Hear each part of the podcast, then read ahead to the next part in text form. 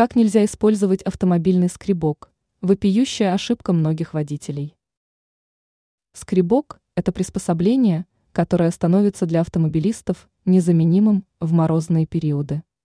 С помощью этой пластмассовой вещи водитель с невероятной легкостью удаляет наледь с поверхности транспортного средства.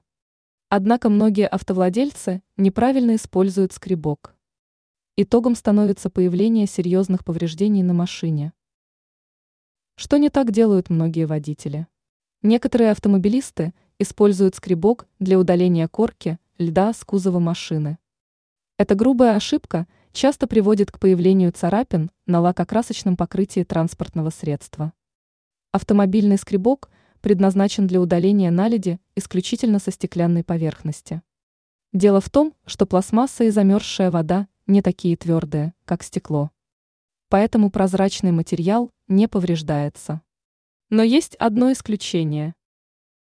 Еще одна грубая ошибка при использовании скребка. Водитель наверняка поцарапает стекло, если будет использовать грязный скребок. Песчинки, оставшиеся на поверхности приспособления, могут оставить повреждения на стеклянной поверхности. Поэтому перед использованием пластикового устройства необходимо убедиться в том, что на нем нет грязи.